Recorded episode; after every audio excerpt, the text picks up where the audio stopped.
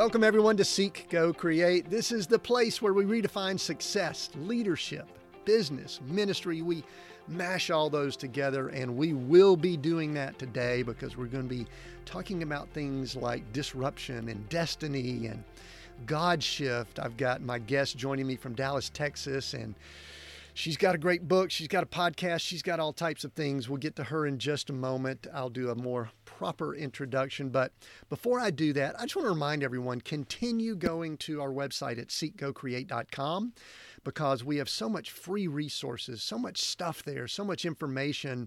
All of our episodes are, are transcribed, and they're not just transcribed word for word. The people that we have do it, they put it in outline form, they put timestamps on it if our guest and I mention a book or resource or video or movie or anything, they will actually put a link to it all of that is on our website. Plus, there's some other op- opportunities there for you to get some free resources that we offer. Make sure you visit seekgocreate.com. Today, I've got Shana Rattler as our guest. She is the founder, listen to the name of this, of the God Shift Movement. What a cool name. We'll talk about that. She's a prophetic minister, author, and speaker who empowers individuals and organizations around the world to experience a God shift that moves them into greater destiny expectancy and possibility. Man, those words are awesome. Shana, welcome to Seek Go Create.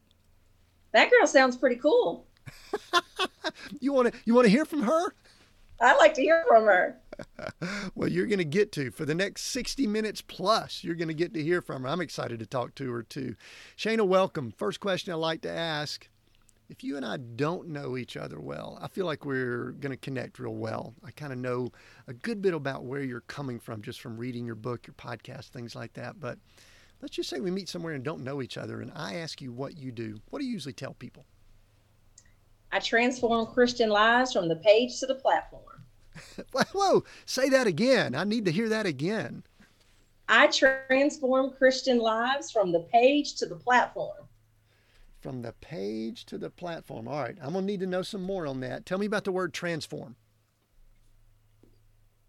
Information is good, Tim, but information is not good if you can't do anything with it. And I'm a big proponent of transformation. And the only way we can transform is if we can apply information. And I believe, um, you know, pastors, and I can talk about preachers because I'm one of them myself, but I believe sometimes we don't do our congregation much good because we tell them all these ambiguous things like surrender, get in his presence, walk with the Lord, but we don't tell anybody how to do any of that. So we get preached happy on Sunday and like, whoo, I'm to walk with the Lord. And then on Wednesday, you realize, am I walking with him? How do you walk with him? And so I'm just a big person that is, you know, I'm to give you information, but I'm to give it to you in a way that you can actually implement it in your life because I think that that's the only way that you can really have transformation. Yeah, that's good. All right. So you brought it up. So we're going to go there. We don't always get what we need from our current church environment, culture, or whatever. And I, I'm not one that beats around the bush. I can be critical. I'm I'm a minister also, and you know I love God. I love God's people, but sometimes I don't love the religion that we try to weave in and out of it. So, so what are we doing in our current church? How do you assess it and all that? And why do we need the why do we have the need for people like you and me to help people transform outside of those buildings that are 501c3s that have the word church written up on it? Yeah, you know, not to go too deep, but if we think about, go back and study the book of Acts when it talks about the original church and look at how they got the word into people's lives at that point. When religion came in, and we could do a whole podcast on, you know, Constantine and how things got changed and why we have religion now instead of relationship.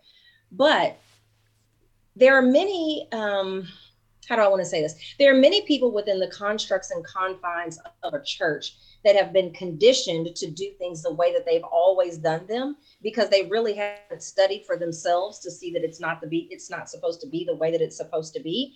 Um, I believe that there are a lot of people who are in leadership inside of organizations that are scared to go against what has always been done. Number one, the hardest thing to let go of is what we had in mind and what we've always done. And two, there's a lot of pressure to keep people within your church. And so if you're going to keep some people within your church, you have to avoid change. And I believe that in this day and age, particularly post COVID, even though some people will argue whether or not we're really on the other side of COVID or not, but I'll say post shutdown, where you weren't allowed to go a lot of places, it's more important than ever for those of us who are a little more willing to be open with the way that we like you and I have our own platforms. We can say whatever it is that we want to say it, however we want to say it. Now we're not going to go rogue because we are accountable to God in what it is that we do and how responsible we are with our platforms. But we don't have to worry about, you know, if, you don't continue to go here, I won't have your tithes and my salary won't be paid and my lights won't stay on. And so I believe that it's important for those of us that recognize that there are some things that are missing in the church. It's our responsibility to give people a place that they can go to be fed, and more importantly, to build the muscles that traditional church just is A, not equipped to build, and B, is not bold enough to help you build. Mm, goodness, Shana. So you just pulled my string, man. This is just stuff that I, it, and in many ways, it makes my blood boil because I see a lot of abuse and challenges and issues in the leadership of some of these organizations that, quote unquote, use that term church. And the, the way I like to term it, I love how you said relationship, not religion. And I think that's a great way of saying it. Something that I've layered on top of that that I notice from a lot of these leaders and and we'll call it pastors and things like that. And not all of them. I hate to I hate to generalize, but they're yeah. building they're building their kingdom, not the kingdom. They continue trying to control people and keep them under their thumb so they can make the, their mortgage payments, pay their staffs, and and listen. I'm all for people being paid, and I'm all for people paying their bills, but maybe we haven't structured it correctly. So I love what people like you are doing to get we'll call it the word that's used in scripture to disciple people, to help them move yeah. along the path towards what they are created to do, their assignment in God's kingdom. Let's back up a little bit before we. Did you want to respond to that? Because I, I, no, I was, I was only, gonna, no, I was only going to say that I believe the traditional church is they do a pretty good job of teaching us how to grow where we're planted, but they don't do a good job of teaching us how to go. They don't teach us how to how to how to grow well without outside of the church. And many of them, to to your your your you're mentioning that they, they don't really understand leadership. They don't understand that my job is to equip you in here so that you can go out there. And sometimes out there is not going to be attached to, to me in here. So stop teaching people how to grow where they're planted and actually teach them how to go because that's what's missing is that we're taught all these things about God, but we're not taught how to move. We're taught how to question him. We're taught how to continue to, you know, ask for confirmation after confirmation after confirmation. But very many, very few of us will go. We know that the steps of a good man are ordered, but what good is your steps being ordered if you're not going to move your feet? That's right. If you're just going to hang out and be comfortable, you know, yeah. and, and warm, warm the pew and and uh, you know, I, snarky here, and just work in the parking lot, you know, or something like that. Which, if if that's where you're called to do, that work in the parking lot. Work but, it. Uh, but Shana, I, I want to back up a little bit because one of the things I like to do is kind of pull back the layers and see how some people like you in the leadership role and and, and the position you're in, how you kind of came to be. I'm, we're not going to go full on origin story here, but back up. Did you grow up in around the church? Did you come to the church later? What? Talk a little bit about your your journey and layer in faith wherever you want to there. Yeah, so quite the opposite. I did not grow up in church. I can remember being a young girl, maybe six or seven at the most, and my grandmother would get me up in the morning. She would get me dressed, for church. She would give me a dime and she would send me down to this little AME church that was on the corner. She probably knew nothing about that church. She probably knew nothing about what they believed in, what they preached, whatever. But I think for her, it was important for me to go. Now, it wasn't important enough for her to go because you, you heard I say she sent me. Um, and although I would hear my grandmother, I spent a lot of time with my grandmother. So my parents separated when I was six years old and my dad got custody. You don't hear of that very often, and you definitely don't hear of that very often in the Black community, especially if the child is a girl. And so, since I was raised by my dad, I spent a lot of time with his mother, who was obviously way older, you know, than I was. And although I would hear her pray at night before she went to sleep, and I would hear some little colloquialisms, you know, about, about God, that was pretty much the extent of it. So I didn't grow up in church. And when I was in the fourth grade, there was a family that moved to town that really gave me an inside look at what it means to live for God, not just what you do on Sundays, but really to live for God, you know, throughout the week. But even with that, if I wasn't at their house, I wasn't I wasn't in church. Fast forward to high school, my boyfriend's mom would pick me up on church on Sundays and I would go, but I don't even I don't even know that I was paying attention. Can't even tell you what the pastor looked like. So I didn't really get serious about seeking God um, for myself until my 20s and then I wouldn't get what I was called sold out, like to actually live according to what it was that I was hearing until I was in my early 30s, which was interesting to me because when the Lord called me to ministry, I thought, but I didn't grow up in church. And if you didn't go up in church, you didn't go to Sunday school. If you didn't go to Sunday school, you don't know the stories. And if you don't know the stories, how are you going to help anybody do anything? Yeah. So we... that that was kind of my path, you know, like send me to church with a dime. Why do I have to give them my money? um, all the way up until you know my early 30s where i was like i don't want I'm, i don't want to be just your average believer that believes that there is a god and goes to church i actually mm-hmm. want to live my life according to what the word says so it, it took me a very long time you know to get there on my own because i didn't have outside sources telling me this is what you should do and this is how you should do it i had to discover the the need and the desire for that on my own so you know, one thing that kind of came to me as you were saying that I I had grandparents. I was similar. I mean, we kind of went in and out of church a little bit on the on the big days. You know what I mean? The important days that you needed to be seen or or, or whatever and get dressed up. But uh, but I, I, was actually thinking, boy, the music was probably pretty darn good in an AME church because that that Southern Baptist church that I went to was not that great. Yeah, and I couldn't tell you. I don't remember that either. but I was sitting here thinking, you know, you said you sort of heard the whispers and all of your grandmother. I found out years later that, that my grandparents on my dad's side were some praying people that I, I kind of knew they were. But then I got a hold of some of their prayers that they had written. They were praying for mm. us all along. Think your grandmother wow. was praying for you? Probably so. Only thing I could remember is uh, it just it, it wasn't audible. It was just and I'd ask her every night, What are you talking about? What are you saying? The only thing she would tell me is none of my business. that, re- that reminds me one of the funny stories I've got. My grandfather on my mother's side, uh, around the table Thanksgiving one time, my grandmother asked him to pray. His name was Olin, and uh, and he was praying kind of like you know, kind of a mumble. And my grandmother, in the way that she can only do, said, Olin, we can't hear you. And he said, Mildred, I'm not talking to you.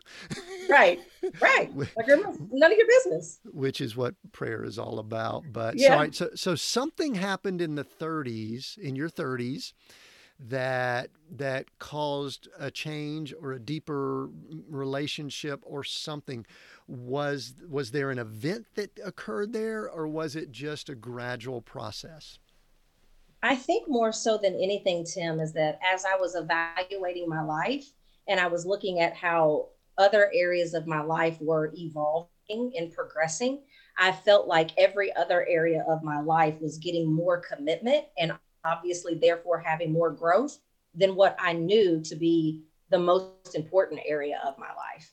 And so I didn't have any other reason other than just to say, because I'm one of those people that like, I don't, I don't do anything that I can't be good at. I don't do anything that I can't give 145% to. And I recognize that I was not giving 145% to my walk with God. And I was like, well, that's stupid. You know, you're focusing on your business and your your health and your everything else that you care about at 145%, but you're probably giving God 65.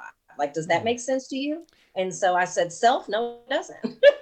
so so you weren't necessarily running away from mm. God. He was he was still there, and he was just a small sliver in your life, and and right. needed to be a bigger. Is that kind of what I'm hearing? So absolutely, it just he wasn't do- first. What were you doing professionally or work wise? What were you doing during that time? I was a therapist. I, am actually licensed as an occupational therapist, and so I was practicing therapy and also had a healthcare staffing agency as well. Interesting, interesting. So it was a gradual process. So what did you do then at that time? Because I, I, know that there are people listening in going, "Hmm, I've been in the same situation that she was in. I feel like I need to go deeper." What did you do? What was the what was the activity or the the mindset that you had to uh, develop that relationship more? I can now eloquently say that for every spiritual principle, there's a practical application. Um, and I've never been asked that question before, never even really given any thought to it. But now that I force myself to think back, I've always been um, a real good note taker and I've always been a list maker. And so I would think back to I'm taking these notes as either people are preaching or I'm listening to something, you know, online and I'm writing things down, but I don't ever go back and look at it. And so I just started saying, like, I don't really know what to do. I mean, I already pray and pay tithes and you know, like some of the basic things that that we know to do. But I thought, well, what if I would just go back and actually look at the stuff that I wrote down and begin to implement those things in my life, just like I would do if I was at a business conference. I would write down, you know, steps of how to do something. And then I wasn't even off the plane yet, and I was already implementing those. So I had to just say, well, listen, you're going and you're writing all this stuff down. You've got drawers of notebooks that you've been writing stuff down. What would happen if you just started with that? What would happen if you just went back and looked at some of the things that you wrote down and actually did those things? And I just kind of did that until number one, it became a habit, and then number two, until I developed, you know, you know, some more tools to, to use. Yeah, so that is fascinating uh, for the, those of us that are note takers and go to conferences and all to actually apply the things that we what a, what a radical con- what a radical what concept here. Oh my gosh, people are going, "Oh my goodness, their heads are exploding right now." Yeah. So so uh, just just a little bit deeper because this this area of how we grow spiritually to me is the power that most Christians, it's the transformation that most Christians are missing. And I'm pointing to my notes over here where I took notes when you were talking earlier and you said that you transform people from the page to the platform. So that that the transformation that you went through, there were probably some regular habits that you took from those notes and began applying. What were some of those things? And some of those rhythms could be different now, but what was that early in that growth uh, time frame? Like I, I'll give you an example. I remember one of the things that I did that helped my growth was I started reading a chapter from Proverbs every day for the day of the month. And I look back now and I'm going, that was pretty basic. Yeah. But it was pretty substantial in my growth. Anything like that that you have that's like a tip that people are going, ooh, that would that would be awesome. I don't know that I could pull a specific tip from that standpoint just because I was I was whatever the paper said, you know, I I kind of did it. But I think that that in and of itself is a revelation. There's things that we have to do. What I say to people now is that we have to recognize that we have a role in God's will for our lives. Think about anytime you've ever been part of a project, right? You're on a team and you're in a project. Never has there been a time that it's the responsibility of the leader to do everything. Every single person on the team has a role to play. But when we think about our relationship with God, because we've been taught that he's all powerful that he's everywhere at the same time that you know he can he can do nothing but you know he can't fail and all these things that are true i believe that those things have handicapped us and made us undercompensate for what it is that we should be doing and so we treat God like since you're the leader and since you're the one that's in control and has the control, then that must mean that I should just sit back and let you do everything. And so what I recognize now is that I have a role to play. It's a real, it's a relationship. It's not just the leader to do everything. I have a piece, you know, to play as well. And what I recognize now is that using my mouth is the most powerful weapon that I have as a believer. And that's what I think has really been, if we fast forward to the last several years of my life, has been the key component to breakthrough and, and success, if you want to call it that, is because I have been learned to not just move my feet, but let my mouth do the walking. So when someone says that, I always envision how that came to be and so uh, I'm gonna, I'm, I still want to go through a little bit of the journey. And so I'm gonna ask, yeah. were, were you quiet?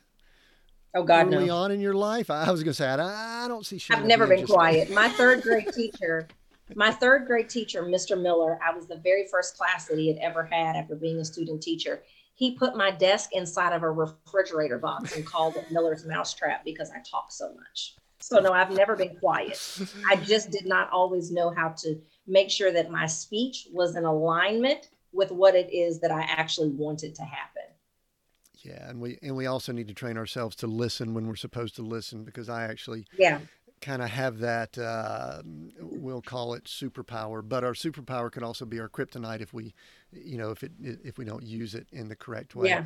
so what happened along the way your journey now a lot of people have this thought that when you commit your life to the lord and you go all in that everything is just sunshine and unicorns and everything's awesome and you've got money in the bank account and you're healthy, wealthy, wise. So from the time you, of your early 30s to now, everything's just been incredible, correct? I wish that were the case, but it probably has just been the exact opposite. Because you know, tell us about it. Tell us about I'm it. I'm a bigger threat now. You know what I mean? Like I read somewhere online a couple of years ago, and it said thieves don't break into empty houses. Mm. And so I'm leery of a person that the enemy never attacks them. I'm leery of a person that never has trials in their life, especially if they're telling the truth. Some people want you to believe that they're they've got it all together and that nothing ever goes, you know, wrong in their life and that their children are perfect and they always have more than enough and you know whatever. But I'm leery of a person that never experiences any level of trial because I'm thinking the reason why Satan fights us as hard as he does is because we're a threat to him and we're a threat to you know the kingdom of darkness. He would much rather us just continue to do all the things that we shouldn't be doing and believing all the things that we shouldn't believe because he has a better opportunity to use us. So no absolutely not. Um, i've never i've never been in a season of my life where i haven't had what i needed. I haven't always had what i wanted.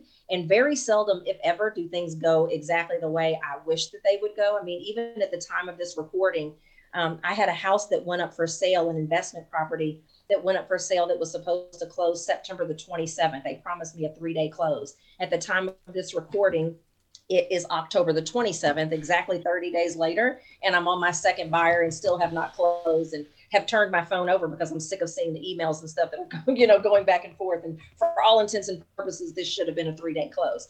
So no, things have not gone exactly like I would want them to, but I now have a better understanding of trusting God through the process and realizing that almost always when we look back, we see why things had to happen the way that they did.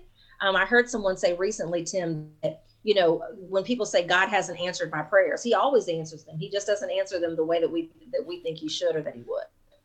Yeah, and and, and I think one of the things that we could go back to what we talked about earlier with with church and, and a lot of it this is the americanized or first world christianity and that is this thought that everything's perfect everything's awesome yeah. I, have i've said this before i spent some time around a prosperity gospel hardcore prosperity gospel message and i believe in prosperity i really do but in general the entire american uh, experience is prosperity gospel. We think that life should be comfortable, it should be easy, and what we've learned over the past few years is that that is probably not the case. I think I think we're really tested during times when it's really tougher and more challenging. So, yeah. uh, so all right. Think so back to what I, think back to what I said when we first got on the line. You asked me how I was doing. Do you remember my response? I don't think I do. Tell me again. I said I said I'm grateful and that's my response regardless of what my my circumstances are. When someone asks me how i'm doing my response is always i'm grateful. Because regardless of what i see with my natural eyes i try to always remind myself of what it is that i see with my spiritual eyes. Regardless of what my current circumstances are i still have so much in spite of that to be grateful for. And so sometimes that's as much for me as it is other people. Like I'm not one of those people that, how are you doing? Oh, blessed and highly favored, just because you think it sounds deep. You know, I, that's more for myself. You know, how are you doing? I'm grateful. Now, the truth of the matter is, is that before we got on the call, I was having to have a conversation with somebody about like, why did you not just do what it is that you wanted to do? So I, when you asked me how I was doing, I could have been like, oh my God, these people are not doing. Mm, I'm grateful. I'm grateful. Yeah, and I, and I appreciate you sharing that because you know those of us that have been around the real estate business and investing and things like that, we know at times how frustrating the uh, delayed closing could be. My joke used to be when someone said we plan to close by the end of the month. My next question was, which month are you referring to, so that I can make note of it because I, I would like to know which month instead of this month. Is it some other month? So my buyer got to the closing table and decided, oh, you know what? I don't think I can pay this for it. The day of closing, at the closing table, you know what? I think I should offer $25,000 less. Really? Now, today? I- have already signed my paperwork and notarized it and sent it back. Now, today, you want to decide you can't pay for it, but you contracted to pay for it. So, yeah, it's, it's interesting world.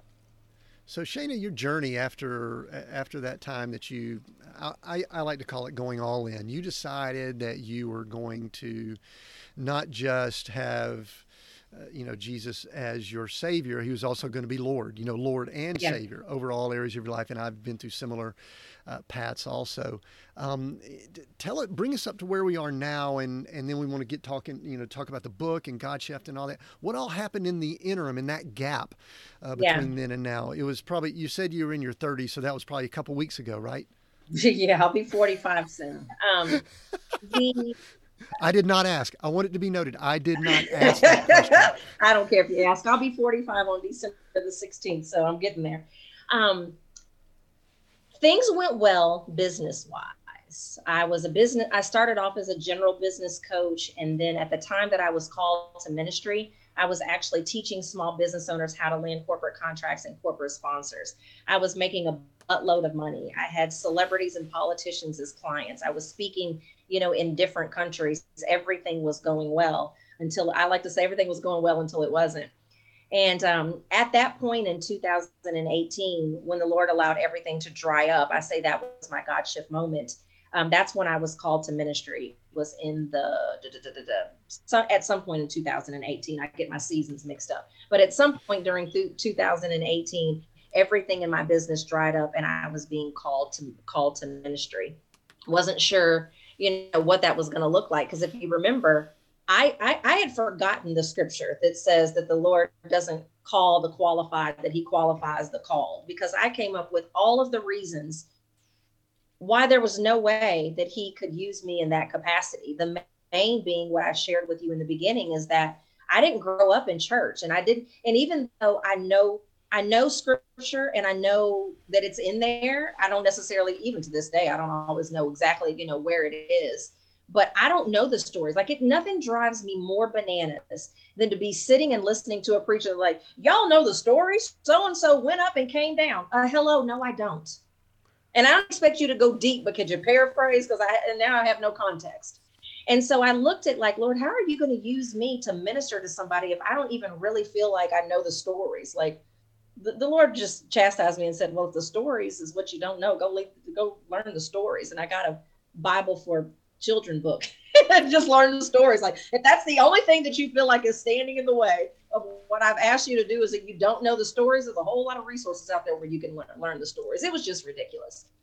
Mm-hmm. And so in 2018 is when I accepted the fact that I was being called to ministry and that the skills and the gifts and the talents that the Lord had given me that I had been using to build a marketplace for so many years that hear this he wasn't asking me to change a whole lot about who i was or what i was doing. He just wanted me to use it to now you know be able to to build his kingdom. And that that transition came straddled between the year of 2018 2019 so did you shut down all the business or did it shut down? I mean we had our businesses shut down on their own without me trying very yeah. hard.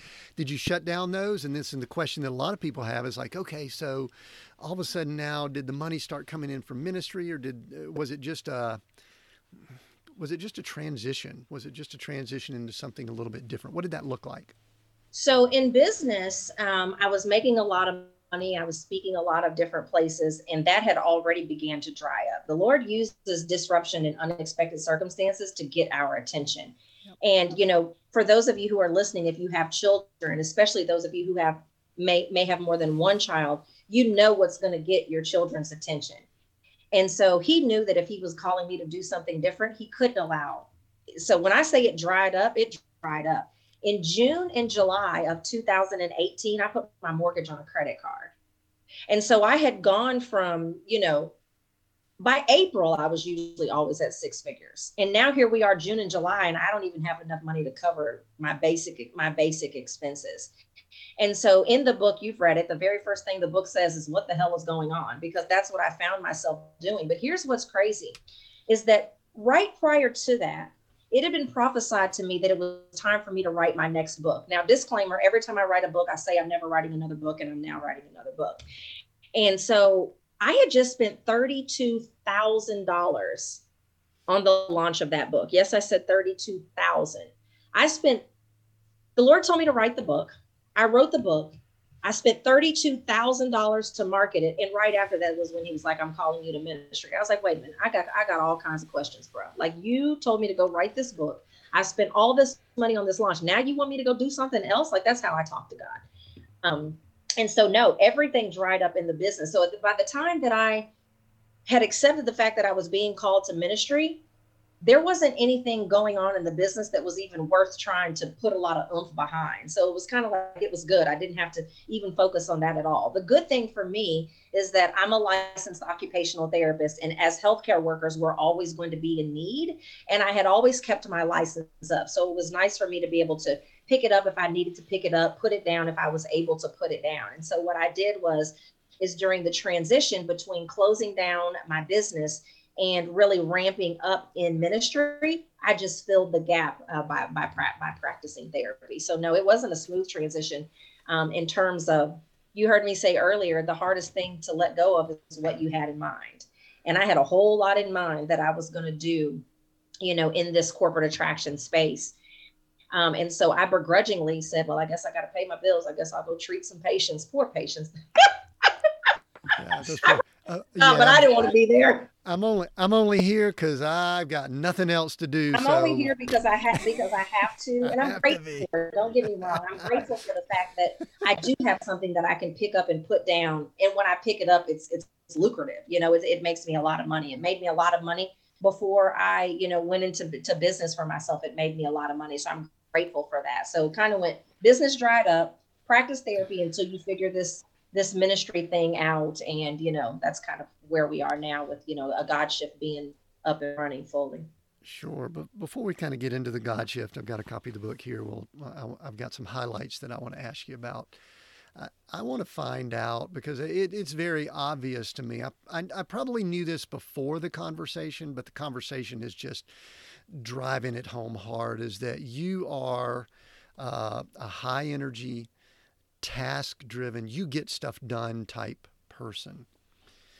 And and at times those types and ask me how I can relate to it. Um, and my wife is behind me here; she's the same. At time, those types will get some things in their mind and take off running, and we can get ahead of God. Mm. Um, I don't know if that's ever happened for you. If it hasn't, say, no, Tim, I have no idea what you're talking about. But what I'd love to, for you to discuss or, or just share is what are some of the pros of that personality style as far as operating within God's kingdom and what his calling and desires are for us? And then what are some cons of having that personality style yeah. and operating? Can, does that make sense? Does that Absolutely. Good. Absolutely. And I talk about this a little bit in the book is that the pros of that is that we're always in action. We're not procrastinators. We're not somebody that you talk to me three months later and I'm still just talking about the same thing. I'm not waiting to pray about it and ask 40 people about it and waiting for Pluto to get in line with Mars. And I'm, I'm not that person. I'm, I'm in action quickly. However, the downside of that is, and this is one of the biggest lessons that I hope everybody ever learns when they ever hear my story my second God shift moment was is that even though, so let me back up and say, in April of 2019, I was on a spiritual retreat in Bali, Indonesia. And on that retreat, the Lord showed me very vividly what my ministry was going to consist of, Tim. He said, You'll preach and teach in stadiums, you'll have a television show, and you'll work with celebrities and politicians. And I thought, Oh, that's awesome. And more than likely, by the time I get back to Dallas, that's not going to be on my desk waiting for me. So I thought, what is it that I teach my clients who hi- have hired me as their business coach? I tell them all the time the Lord will bless what you put your hands to. So make sure that you're in action. What can you give him to bless? Well, the problem was is that I took the new vision that God gave me and I filtered it through old perspective. What does that mean? That means that if you've been in an industry any amount of time or you've done something a certain way for a, a, certain amount of time, you begin to see everything through that lens. So you and your wife could tell me that you are going to create this new natural organic candle line. And I would say, oh, you know what? You can create a coaching business telling them how to burn it and charge them $3,500. So even though I clearly heard the Lord say stadiums, television shows, celebrities, and politicians, I came home and created a, a coaching business because that's what I'd always done. And the lesson in, in that is yes, you need to give him something to bless. But watch this you have to at least give him a version of the vision to bless. And I didn't do that. And so when I came home from that trip and I look at what I created for the remainder of 2019 and for the remainder of 2020, it never really gained the traction that it should have because if anybody knows how to create and grow a coaching business, it's me. I've been in that world learning those things since 2007. But that's not what he told me. I didn't even give him a version of the vision to bless. And so the good thing is, is that those of us that are task oriented is that we get it done. The problem is, is that we can run off so fast that we're running in the wrong direction quickly and that's that's what I did, and I wasted. I, nothing is wasted, but I, I, I took a I took a good year and a half chunk out of a God godship being what it what it could be because I created a, a, a coaching business out of it. Yeah, would would you say that you're a patient person? Not at um, all. That's a cuss word. well, I mean, because because one of the things I've found, Shana, is that timing is also something that I try to add my own timing to things. And you just brought up, uh, you know, what was prophesied to you. And it didn't, I didn't hear, it may have had some times attached to it. I've never had God give me anything, speak anything to me that really had a time attached with it. But now I try to attach time to it. And that's where I get in a little bit of trouble. Do you ever do that? Do you ever try to? Oh yeah, you said I should time? write a book. Guess what I'm doing that night? Coming up with the title, ma- making the outline. Um, and I do believe that I don't believe that I missed. I don't. I don't believe that I that I didn't hear him correctly. What I do think is that he set me up. I believe that he set me up to learn how to trust him at a deeper at a deeper level. To go, okay, Lord, you told me to do something. I did it, and now you're asking me to do something that appears to be, you know, the the complete opposite of that. And I was worried. If I'm just being completely honest, I was worried when I said yes to God that I was going to have to say no to strategy. Well, that's not the case because one of the things that people tell me all the time, whether they're reading something that I've written or whether they're listening to something that I've said, is that Shana, you have such a way of breaking things down that I can't help but to understand what to do with the information. That's strategy. And so nothing will be wasted. The Lord is always taking us into an and season. Very seldom, you know, is he just going to let us waste all of our education and all of our experiences just to do this this new thing. Like every it's an we're entering into an and season not a not an or season where you know nothing is wasted. Yeah i love that because that confirms something that i believe he spoke to me when I was going through some of the things I've done in the past, some of the things that were extremely successful and then they weren't, or they were seasons. I love how you used the term seasons earlier because I think that's really what life is all about. That's the rhythm of life or seasons. There were seasons that we did things and I'm going, well, why was that, Lord? And I, I believe the Lord said, and I think it's what I heard you say, this is my wording, is that nothing that we've been through will be wasted. Everything yeah. will be used for the purpose of advancing his kingdom. And so I hold on to that. I say, you know what? That was kind of a junky time in life. And he goes, nope, you, you learned some things. Could have been just humility, could have been patience, yeah. but we yeah. learned things, right? I, I also think that there's a difference between assignment, calling, purpose, and destiny. And we use those terms interchangeably as if they mean the same thing. Yeah. And assignment is, you know, what is your current assignment? Who are you currently called to help? If I look back over my life from preteen of volunteering at a nursing home and some of the things that I did in that capacity to business coach to uh, you know to therapist to business coach to now you know being in the faith-based space my purpose has always been to help people's dreams come true, but I've had different assignments. And oftentimes we don't give ourselves permission to recognize that assignment has expired and we want to hold on to that assignment for, for dear life. And many times we, we need to recognize that assignments change with the, se- the season.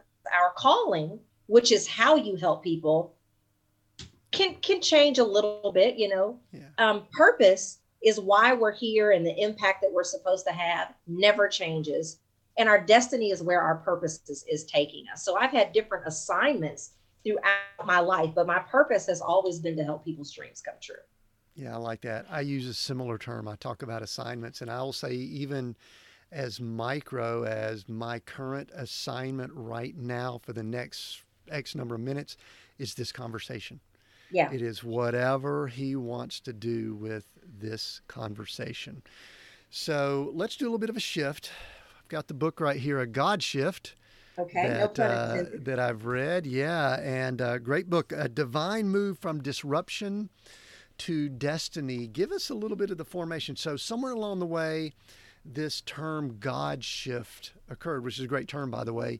How did that materialize? Where did that come from? Now there's podcasts, there's books, there's other things related to it. How did that come about? Yeah, so I'll start by saying what is the definition? Because, like yourself, when people hear a God shift, they're like, oh, that's cool. But of course, they have no idea what it means. So, my definition of a God shift is the moment a disruption in your life collides with God's purpose and moves you into a greater destiny.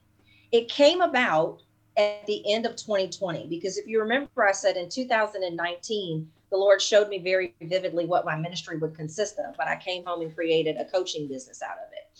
So at the end of 2020 i did what all good business people do and i say well what needs to to sh- no pun intended what needs to shift for the next year? Do i need to recalibrate my message? Is it the audience i just knew that what i had created over the last year and a half was not really i didn't really love it and i felt like it was too small for me. I really felt like the anointing of my life was so much bigger than what i had created. And so i spent probably three days leading up to the very end of 2020 with legal pad pieces of paper balled up around my entire house because everything I wrote sounded a lot like what I'd already created. Everything I wrote, I didn't love that either. So was, these papers are all over my house. I called on uh, two of my best business friends and I said, listen, y'all, I know that everybody is gearing up for New Year's Eve, but could I please get the, the two of y'all on a Zoom for 20 minutes? I need some help. So we get on that Zoom, and an hour and a half into the two and a half hour conversation that was supposed to be 20 minutes, I told them, I said, I didn't know to word it like this at the time, but I said, I'm looking for something that is like worthy of a movement. Like, I'm not looking for a tagline, I'm not looking for a program but something is not working. And so one of the girls on the line, she looked at me and said, like, only she can, like, well, what did God show you? And so she's like, well, dummy, why don't you create that? And so in the in the get in the un, the getting of that understanding, I said, well, you know what? I was like, I've been saying to people for last, you know, for the last year and a half, like, if you're going to get on the other side of whatever is is that you're experiencing, a God shift is required. And she goes, wait, wait, wait, wait, stop. That's it. A God shift. Like you help people experience a God shift. Well, well, they're in the middle of a God shift, but what you do is teach them how to respond so they get where it is that they need to be. And for some of us, it's, you know, what do we need to see? What do we need to learn? For many of us, it's where, where do we need to go next? But I believe that so many of us are pursuing the wrong place, whether that's a physical place, in our relationships, in our you know, mindset, anything that we're putting energy into, Tim, that is not on the path that God has planned for us, He's so committed to the results in our lives that He's going to use whatever He has to to shake us up and get our attention. But that attention is an invitation. That disruption in our lives is an invitation to the next level of destiny that that awaits us. And so she said, you know, it's a God shift. Um, you know, this is what a God shift is. You know, you you know the framework and all of the things that need to do in order to partner with God to get to where it is that He's taken them. And from that night, in true Shana fashion, I trademarked or started the process to trademark it. I rebranded the podcast. I started that book that's in your hand. I started creating the television show because that's what Shana does. She gets an idea and to the off to the races. And so it, it's going it's going well. It's gaining traction. um, I think it's important for us to realize that, like I said earlier, we have a role in God's will for our lives. So if you are experiencing disruption, if you are experiencing unexpected circumstance, don't look to God for everything He's going to do. Look to yourself and say, what is it that I also can be doing in order to partner with God to go where He wants me to go? Yeah, and I, appreciate you giving the definition because one of my highlights that I've got here on I've got the physical book, page eight, is your definition. And the thing that I like about it, and you may have brought this up, is that it to become the person he needs you to be, and I think this is an important add on here, in order to accomplish what he needs you to do. I think many times it's going back to our earlier conversation. We think it's what we need to do, but it's what he needs us to do. I do have a question, and I and I can't recall if I highlighted this this somewhere or not. I love that you referenced Matthew six thirty three, one of my favorite scriptures. But um, how do we know if something is an attack, a new season, a disruption, a nudge from God. Uh, yeah, I don't know. Uh, us just messing up. Is there any way to discern or know that, or or do we just go with it? Yeah, a little of both. So, um, I had a spiritual father of mine this time last year introduce me to a concept that I think is phenomenal. Um, just to give you a little con- context, I had opened an assisted living facility and ended up having to shut it down because I found out that the state was two years behind on licensure, and I didn't have ten or twelve thousand dollars a month to spend every month for two years until I got licensed, right? And so he says, we always want to blame everything on an attack of the devil. He said, sometimes we're under attack and sometimes we're under alert if we're uh, he said you have to know how to discern the difference. Pray and ask god to show you. But he says if we're under attack then obviously we fight. We're not going to just give in to what it is that the devil is trying to do in our lives. He says but other times we're under alert and when we're under alert that is by god. Anytime either there's no grace on something that you're doing or the grace has ran out it's usually because we are either outside of god's will or outside of his timing. And so but with that being said, and I just did a reel on this on my Instagram a couple of days ago, and I said, you know, if you really want to know if what you're hearing is the voice of the Lord, you can do that by staying in his word and communing with him through prayer. But sometimes we don't have to know. And what I said was, I said, I was like, okay, now wait a minute, before you, you know, stone me, sometimes we don't have to know because if we have been praying for something and we know, you know, what the word says, and opportunities are arising and messages are coming up and people are saying things and we're passing billboards that are in alignment with whatever it is that we've prayed for or with what God's word says, let that be enough for you to move forward because I think God is a great GPS. And, you know, if I go left when I'm supposed to go right, He knows how to reroute me and get me on the right thing. So don't stay so stuck and in inaction because you want to take you want to go through this whole al- algorithm of how do you figure out whether is it God's voice or is it my voice? Is it is it is whatever you're hearing or thinking is it against the word of God? If the answer to that is no, then just move and see how God responds. Yeah. So yes, sometimes we can know what it is, and then sometimes we don't have to fully know. Can you be five percent sure? Like let that be enough. I think that's so powerful because it it speaks to the thing that some personalities desire and that is they want control yeah. and they want to be in charge and they want to know the answers and we want to know what it's going to look like not not just today but tomorrow and steps down the road and I, I think it's just a reminder to me maybe to you and others is that God is God and we're not and yeah. and that he is the one that will lead and guide us for I love like your definition here to, to accomplish what he needs us to do in his timing and and and those and recognizing things. that he's the one that's responsible for the how the how is none of our business you know like mm. you don't one we don't have to know the how and two we don't have to know the how that's way out into the the deep yonder like find out what you need to do for the next step and let that be enough like i think it's psalm 119 and 105 it says that the word is a lamp unto our feet and light unto our path. Nowhere in there, my Bible, I don't care what version you look at it, it never says a light into the distance. Do we need to know but the we, why? Do we, we stay stuck because we can't see into the distance. It's like he didn't he didn't promise you that. He said, I'll light your path. Take a step. Yeah, I'll light your path. It's a step. Do we do we need to know the why? also? I'm just sitting here thinking, wonder if we need to know the why also. I, I very seldom do I understand the why until after the fact. Yeah. No, I think the Lord's there's, told me, He says, there, there's always a bigger picture, Tim. And I'm going, but I want to know the bigger picture. And he goes, mm, you can't handle it. You can't handle yeah. it. Yeah. I'm like, do you really? well, you know, if I, if I would have seen, um, you know, some of the things that I've had to go through to get to, you know, to where I am, I could have gotten excited, you know, about, you know, oh, God has promised me this. But if I would have seen the obstacles that I would have ran into, I'm like, that's all right. I don't think that the that the um, what do they say when you risk and reward? I don't think that the reward is great enough to go through all this risk. I think I'll just let you have it. Put that on the shelf.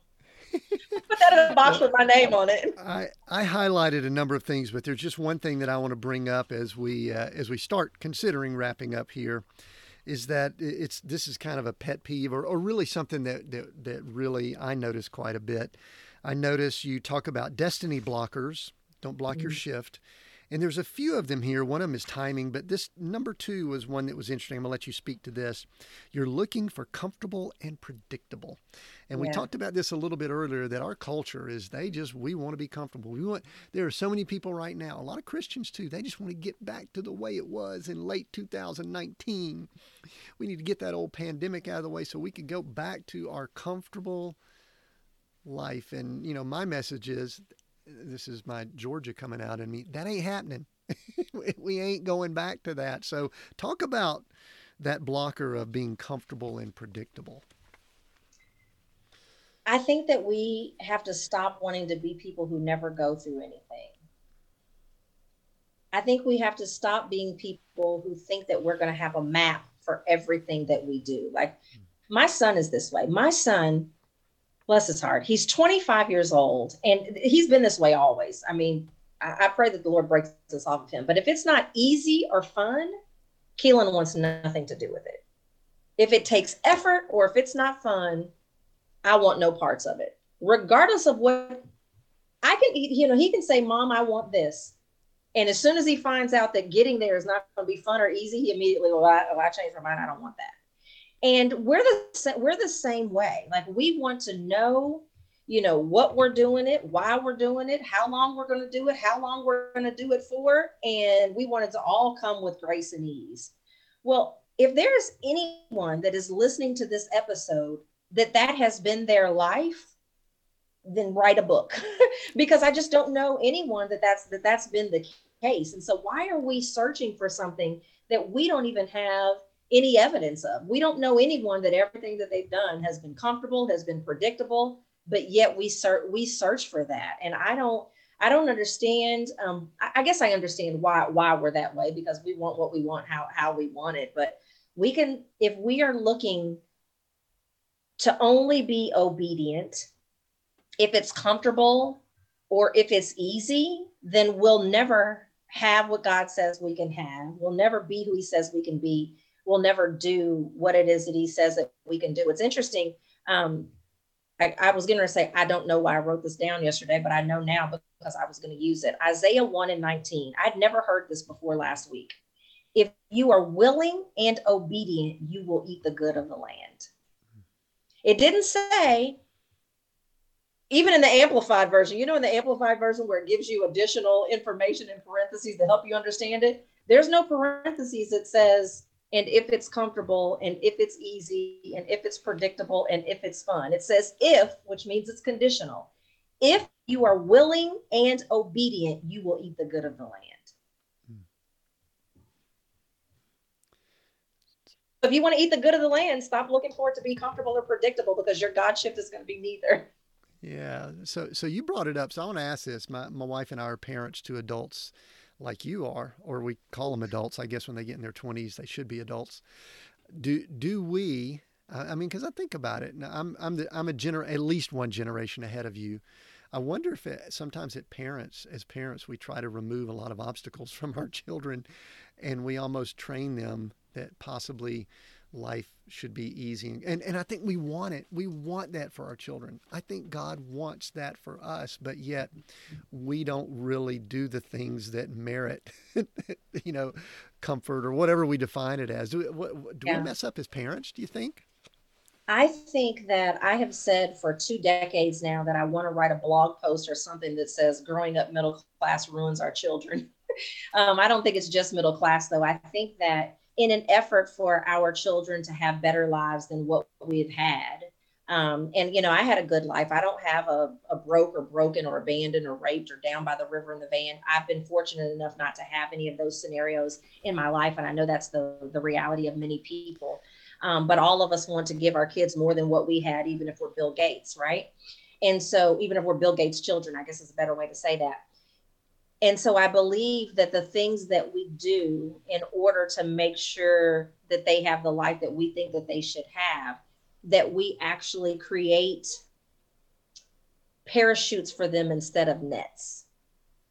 Um, I try real hard to make sure that Keelan is equipped to do what it is that he needs to do, but still give him the room to um, make the mistakes because I think that that's when he learns. But I, my mother, who will probably coming through the door any day now or any minute now, um, I've had to like fight her so hard, tooth and nail, during my son's entire life to go, I get that you're doing this because you're your grandmother, but you're actually not helping him and you're not helping what it is that I'm trying to teach him. So, for example, I was in Dave Ramsey's Financial Peace University when my son was was young, like second, third grade, and I was teaching him principles to, you know, give and not be in a lot of debt, not, you know, whatever. And so I would tell my mom all the time, you keep going to the store with him and getting this because he says, I'll pay you back. You're teaching him to rely on credit and debt when I'm trying to teach him to only buy the things that you have that you have money for. And so that's a very long way of answering the question is that yes, sometimes I think in an effort to give our children a good life that we um, don't recognize that sometimes they have to go through they, sometimes they have to fall sometimes they have to bruise themselves sometimes they have to have scrapes and cuts. Because if we're always trying to find a way to save them from themselves they never learn anything. And then god forbid we leave before they have their light bulb moment and then they're like oh where's my safety net? Where's my safety net? Well the bottom line is very similar to you and me and everybody we've got to walk our own path and, uh, and that own path should move towards where yours did in your 30s, mine did in my late 20s, is a relationship with our Father Creator. It's interesting. Something came to me. I just want to bring this up, and then we we're going to do a couple things to wrap. I'm a grandparent now. I've got two granddaughters, and I will tell you, it's one of the most incredible roles I've ever had. It is the most incredible role I've ever had in my life. And one of the things I thought about while you were saying what you said about you and then your mother, because you know what? she knows he's not going to pay her back. He's not going to pay her back. And she wouldn't take it if he tried. If she wouldn't take it if he tried. I'm sitting here going, I wonder if God's desire is to function like a grandparent, but the way mm. we act and the way we aren't obedient, he's got to treat us like a parent. And I, I haven't thought that out much, but any quick response on that or anything? I mean, because I'm sitting here going, man, grandparenting is so awesome. Maybe that's probably what God really wants. He wants to give us everything and do all that. But unfortunately, because we're immature, we can't handle it. He has to treat us like a parent. What do you think? I, I think, uh, to your point, I've never thought of it. But now that in the short 20 seconds that I've had to, I think you're absolutely right. He's like, oh my mm. gosh, like I have a cattle upon a thousand hills and, you know, everything that you want, I want to give you but number one, if I did, I would ruin you and you would really be a brat. Um, and I'm tired of being a brat enough as it is. But number two, it's like you have put me in a position where my my hands are tied. I did a um, an Instagram live training a couple of hours ago, and I gave the six reasons why God may be allowing a door to be shut in our lives. And um, you know, go listen to it if you want to. But yeah, I think sometimes He's like, no, no, no, no I have to I have to make sure that I either don't open this door, I have to make sure that I shut that one. And here's all the reasons why you've made me do that. And here's all the reasons why I recognize that it's for your good for me to do that. Yeah, that's good. We'll we'll meditate. Yeah. We'll think on that a little bit more. Yeah. So Shana, what do you what do you want people to get from the book A God Shift or the podcast or TV show? What what what do you want them to do or get from that? Yeah we've talked a little bit. I actually have a, um, a free guide that people can get that, you know, keeps them from, you don't even have to buy the book. It's called When God Says Shift. And we talked a little bit about one of the four shifts. Well, let me back up and say, um, you know, I talked about the fact of, you know, I believe that God uses disruption to get our attention. And then after that, it's kind of like, now, how do we respond to that? And we talked, there's four shifts in this guide that really teaches you that these are, regardless of what you're shifting from and what you're shifting toward, these are going to be the four shifts that are required regardless. And we talked about one of them a little bit. You actually did about, you know, being versus doing and, you know, focusing on who it is that we need to become versus what it is that we need to do. And then there's three other shifts in there as well. And they can get that at God. It says shift.com. God says shift.com. But the biggest thing that I want us to take away is the fact that we actually have authority. Um, in the word, it tells us, I believe it's John 14 and 12, greater works than these shall you do because I'm going to the Father. So basically, God, you know, Jesus was saying to us, like, I'm about to go. God is already in heaven. I'm about to go sit at his right hand. And now I'm leaving the Holy Spirit and you here to finish everything out. And so while we're waiting to see what God is going to do next, he's saying, No, I'm waiting to see what you're going to do with what it is that I've already given you. Mm. And so I want, I think that some of the reasons why we don't overcome adversity, grow our faith, and have our dreams come true at the level that they really could is because we, number one, don't recognize that we have authority, or two, we just haven't properly learned how to build the muscle to walk in that authority. And so get the guide, it'll change your life. And the moment that we recognize that we have a role to play in God's will for our life is the moment that everything changes. Yeah, that's good. And I appreciate that resource. We'll make sure that's included down in the notes that leads to the question I was about to ask. How do you want people to connect with you? They've listened in, they've gotten good info, enjoyed this conversation. Where do you want them to go? Get the book or anything like that? And then I've yeah. got one more question as we wrap up. So I made it super simple. Everything is a God shift. So, you know, you can go to a godshift.com and it's going to tell you what the social media is, what the podcast is, but it's all called a God shift. So I would say that if you're on social media and you're on Instagram, please follow us at a God shift because that's where I am the most active. That's where I talk the most, post the most, do whatever. Um, but get the get the guide because I don't really want you just going and getting a bunch more information. I actually, you remember what I said in the beginning is that I transform Christian lives. So um, I really want you to get into transformation. So the best place to start is to get that free guide and begin to implement those four shifts in your life. And again, it doesn't matter what you're shifting away from or what you're shifting towards. Those are going to be the four shifts that are required. And so I want us to be in doing, not just in you know getting getting more information. But you can always follow me on Instagram at a God Shift. But yeah, go get that guide at GodSaysShift.com. Yeah, good. We'll include that down in the notes. Shana, we are Seek, Go, Create. I'm going to let you pick one of those words over the other two and tell us why as my final question. Yeah. I don't think it'll be any secret that it's go. Um, you know, we've talked a lot about on this podcast, like they teach us how to be planted, but they don't teach us how to go. You know, we pray, Oh Lord, I know you're ordering my, my steps, but we don't move our feet. You know, the only way that you can get traction is to be in action. And so find out where is it that you need to go next. And it's not always, you know, a, a physical, a physical place. You know, where does God need you next? Where does he need you in your mindset? Where does he need you, you know, in in all of the different ways and go? Because I can for me, if I think about the process, I think I see go create as like a, you know, kind of like a process. And like I can seek all I want to do and I can create all I want to want to create. But if I don't go, those things just kind of float in the float in the air, kind of, you know. So I think that's where we get the most amount of um, traction is if we're in action. Yeah, excellent. Shana, thank you so much. I encourage you, if you've listened in, make sure you get a copy of the God Shift. And go ahead and put these principles in place in your life and experience your own uh, disruption to destiny, as Shana said. And check out all her links and things like that in our notes. I want to thank you for joining us. Share this episode. Take a screenshot, share it with someone because I know that you know someone that needs to hear this. And in all likelihood, you needed to hear it, but you probably know someone that needs to hear it also. So, screenshot, share it on your podcast platform, on YouTube, wherever you're listening in. If you're on the socials, that's great too. I appreciate all the information that Shana provided. It was a blessing to me. I know it was a blessing to you. I want to encourage you, we've got new episodes every Monday. Until next time, continue being all that you were created to be.